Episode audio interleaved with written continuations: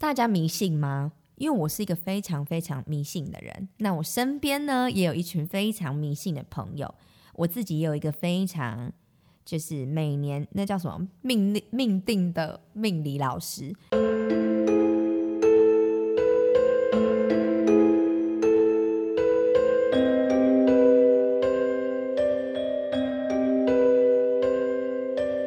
灵异少女聊鬼事，今天要聊什么鬼事呢？今天要聊的是，你今年算流年了吗？你有没有你很相信的命理老师？你是一个迷信的人吗？其实我想了很久，就是在我第一集跟往后的每一集里面，到底要讲不同的哪些主题？到底是真的那一种？恐怖的鬼事，还是生活中的鬼事，还是怎么样？但 whatever，我觉得，因为我自己除了迷信之外呢，我也有一点特殊的体质，所以在我的频道里面，不管是灵异的鬼事，或者是生活中的鬼事，都说不完，所以干脆就是叫做聊鬼事。大家迷信吗？因为我是一个非常非常迷信的人，那我身边呢也有一群非常迷信的朋友，我自己也有一个非常。就是每年那叫什么命命定的命理老师，那我身边呢也有一群非常迷信的朋友，我自己也有一个非常就是每年那叫什么命命定的命理老师。好，我每年呢都基本上会去找这个命理老师算命，然后基本上有什么鬼事我也都会去问他。今年我是还没有去算了，那为什么我今年没有这么做呢？有机会再告诉大家。就是这个命老师，他非常非常的妙。我从小的时候就是算命，我就是给他算，我的名字也是给他算。我们家一家老小都是给他算命，谁发生了什么事，谁工作不顺，什么都是给他算。这个老师也非常非常的准，也非常非常的厉害。那怎么说他很准呢？因为因为呢，除了我自己本身，我去给他算命的时候呢，他。我觉得很酷哦，它是你算一次之后，你可以一直回去问不同的问题，然后都不用再加钱的，好像就是一千二左右这样子，你就你就是这个钱，然后你可以一直回去问问题。然后那时候我觉得最让我印象深刻的是，诶，这不知道可不可以讲诶，那时候我去算命，然后因为我姐呢，她就是有点叛逆，有点学坏，所以呢，我妈他们就一直心想要把我送去某家的私立的国中部，然后那时候老师就说。哦，就是有问老师说，哎，就是我有没有机会录取当那个私立的国中部？老师就说，嗯，我跟你讲，没办法，你抽不到那个国中，它是需要抽签的，也就是它是有名额上面的限制，算是一个蛮夯的一个国中。他说你抽不到。但我跟你讲，你务必要靠关系，你才有办法进入那个国中。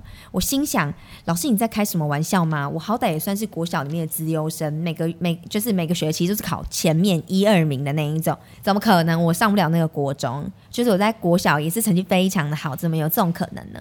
那时候还心想，这老师到底在讲什么瞎话？结果果不其然的呢，可能。我们是不知道啊，我们是猜测，这 maybe 也许在抽签的过程当中就已经有动过手脚。例如说，我要抽五百个人，但是我抽出来的这五百个人，可能只有一百个人是真人，这另外四百个人其实都是假的。什么叫假的？就是可能是空的签。假如说王小明，然后但王小明根本就没有来抽这个，就是等于那个是空白的人，只有一百个人是真的，可能真的很资优生的那一种。所以我当然就落榜啦！落榜那一天，我也是莫名其妙想说，靠，好，好消音，怎么可能我会没有上呢？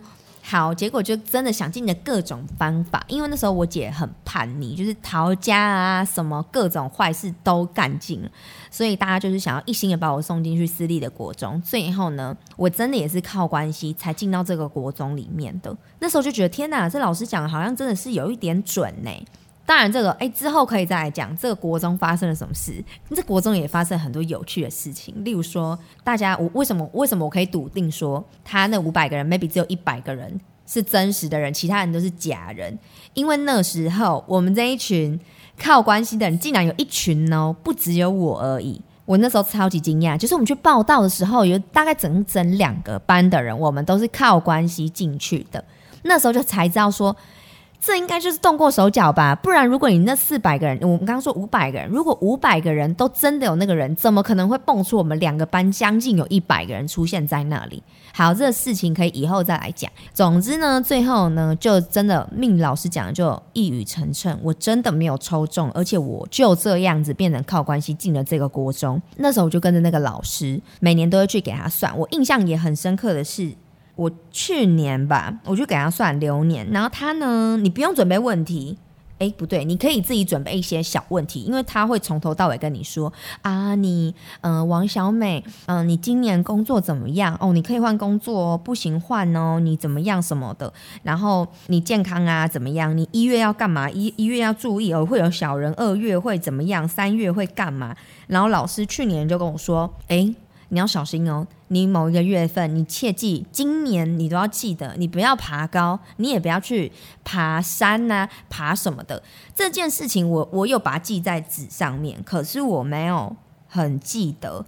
直到某一天呢，我去主持了一场活动，在那场活动里面，我就活生生的从二楼的楼梯摔下来。这也是我史上第一次从楼梯上面摔下来，因为我穿了高跟鞋，然后从上面摔下来，摔的没有鼻青脸肿了，我就是滑下来而已，不是脸着地的那一种。但是我整个屁股啊、腰啊、手全部都淤青。然后到最近，我朋友刚好在讲说：“哎，我最近去，因为哦，我朋友也是同一个命理老师，他就说：‘哎，我跟你讲，我前阵子啊，就是。’”去找老师啊，然后老师就有跟我讲一件事情，也是真的很神奇。我说你怎样？他就说你知道吗？我在过年的时候我昏倒，我整个昏倒，然后整个就是昏倒在那里，没有半个人救我。我说你你干嘛？你发生什么事？因为我朋友是从事饭店业，然后他就说我某一天呢，我就去溜滑板。溜滑板那时候是过年，大概初四还初五，反正就是在过年的那个时候，他就溜滑板从饭店的车库滑下去，结果好死不死，最下面呢刚好有一个坎，有一个坑，然后他滑滑板就这样活生生的从那个坑这样子搞鬼，搞鬼之后他整个人就飞出去，飞出去之后呢，他就倒在地板上，因为他摔摔到他直接昏迷，当下昏迷，但是因为过年期间。饭店根本没有半个人，他又在地下室，员工的那种地下室里面，没有人发现他。他说他醒来的时候已经过了二十分钟了，他整个脸上面全部都是血，他的白衬衫上面也全部都是血。然后呢，后来。他就自己一个人还开车，然后先回家，因为那个时候过年也没有医生嘛。好，这是题外话。然后，但是因为他发生这件事情是过年，过完年之后他就去找老师，他就说一样要算流年。然后老师又说：“哎，那个谁谁谁啊，你要注意哦，你今年会有血光之灾哦，你你红很容易就是见血哦。”他说：“老师，我已经我对啊，我过年的时候已经摔得鼻青脸肿。”我就觉得这老师也太神奇了吧，而且他很妙哦，他是会讲很 detail 的事情，例如说哦，因为他的呃命老师算命的那个环境是很空，嗯，也不是说很空旷，就是呃你在他在跟你面谈面谈吗？他在跟你聊你今年的流年，讲你的命啊什么的时候，旁边呢有一个。区域就是大家都会在那边等，然后因为他也非常非常的厉害，所以永远都有非常多的人在等。那等于你在算的时候，老师的那个环境呢，它也是呃通非常通风啦，也就是说它没有窗户也没有门，等于现场的所有人都会很像我那时候讲说我去面试一样，就所有人都听得到你在讲什么话，然后大家就会在那边听别人的命到底是怎么样嘛。然后我说老师厉害的地方在于哪里？他就是会跟你讲说，哎，我跟你讲。你适合去卖西瓜汁哦，听起来很荒谬。你适合去卖西瓜汁哦，你卖西瓜汁你就会赚哦。然后又或者是老师会说：“哎，我跟你讲，你这一辈子都是小三的命，你这辈子没有办法结婚，你就只能找一个伴，找一个朋友陪伴你，陪伴在你身边，但你就是没有结婚的命。然后你就会看到那个来算命的那个人，他脸色非常的凝重，为什么呢？因为他就淡淡的说出一句。”对啊，我现在就是人家小三。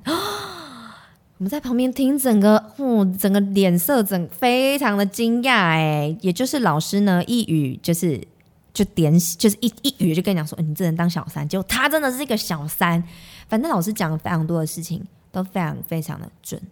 好，那我也想问问大家，在你的生活当中，你有没有非常推荐的命理老师？你也是一个非常迷信的人吗？然后呢，之后还想跟大家分享，就是命理老师告诉我说，我三十岁才能结婚这件事情。